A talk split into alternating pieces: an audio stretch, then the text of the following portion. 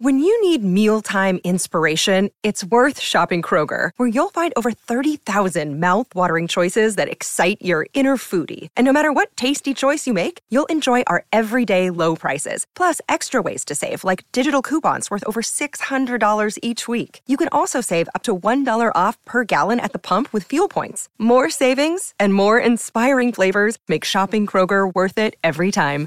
Kroger, fresh for everyone. Fuel restrictions apply. Look, Bumble knows you're exhausted by dating. All the must not take yourself too seriously and 6 1 since that matters. And what do I even say other than hey? well, that's why they're introducing an all new Bumble with exciting features to make compatibility easier, starting the chat better, and dating safer. They've changed, so you don't have to. Download the new Bumble now. Sherman and Tingle in the morning. What do you think would be the most frightening? According to this story that I have right here, this person is a former flight attendant. What do you think would be one of the biggest fears of a flight attendant? It has to be dealing with an unruly passenger, either you know the the drunk fighter or possibly someone who's going crazy and is maybe doing some terroristic threats. It's got to be that. Shocked. It is not that. This one thing gives them so much anxiety and they have nightmares about this. I wonder if flight attendants out there listening agree.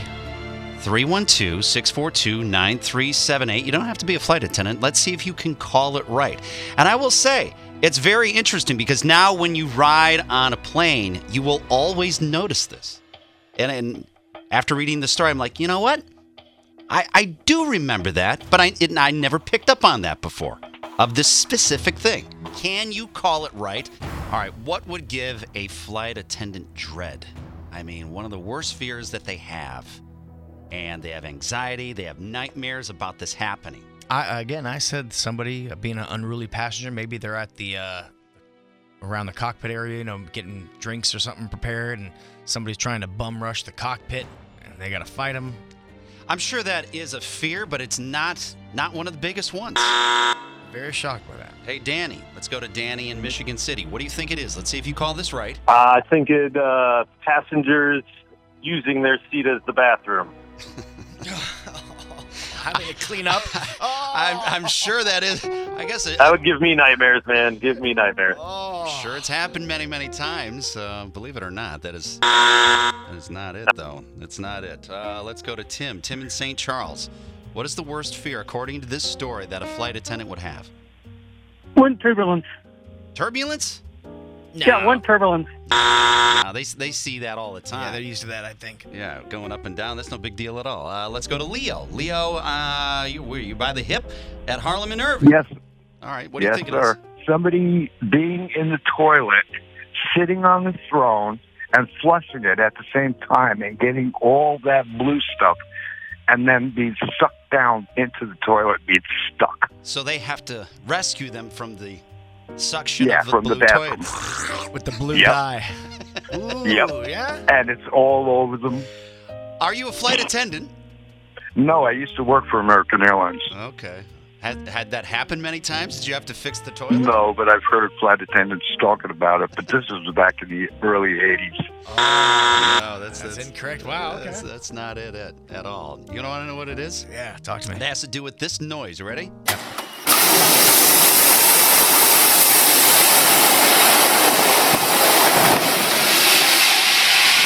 What is that? Is that the uh, little things dropping down? People have to breathe through 'em? No. No? No. That is the actual emergency slide. The emergency slide because they have so much anxiety of accidentally activating the emergency slide by mistake.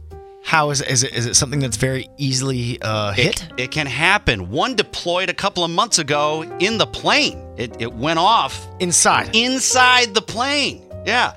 There's, I saw one. It, it deployed in the jetway because they didn't undo because you have to go through a certain procedure when. Well, where's the button to press it and to activate it? Well, I, they don't necessarily tell you exactly how they activate and deactivate it because Okay. I'm sure they don't want people doing that. But uh, you don't want to be the person to do it. You don't want to be the flight attendant to do it. Why, According is there to a huge story. fine? Well, it's embarrassing for one because now you're labeled the person that shot off the, the emergency slide. Also costs thousands of dollars to repack that slide back. And like depending on where it deploys, it could actually crush somebody and hurt them really bad, maybe even kill them. But so this is what I thought was interesting because when you're in a plane and you listen, you know, sometimes you hear some things, you know, with the the flight attendants, and so after landing, when you pull into the gate, you'll always hear an announcement uh, like "Cabin crew, prepare for arrival and stand by for all call." That's where the flight attendants they get up and disarm the doors. That's when they do that. So if they mess up, the slide could rapidly inflate into the jetway, which is no good. Oh, so it's a constant attention to detail that they don't screw up. They have, yeah, it's absolutely attention to detail. So after they, they do this, then the crew members they uh, stay at their station and uh, they have the confirmation disarmed and cross-checked, and then the uh, lead crew members announces clear to open doors. So that's why they say clear to open doors because they're they're trying to disarm all that stuff while while everybody's getting up and trying to get their bags before they even open the doors. That's what they're doing. They're trying to disarm the doors. So internally, they don't want to be labeled as, "Oh, you're the person that opened the slide," Yeah, like, and "Oh, they have that rep forever. You're the slide guy.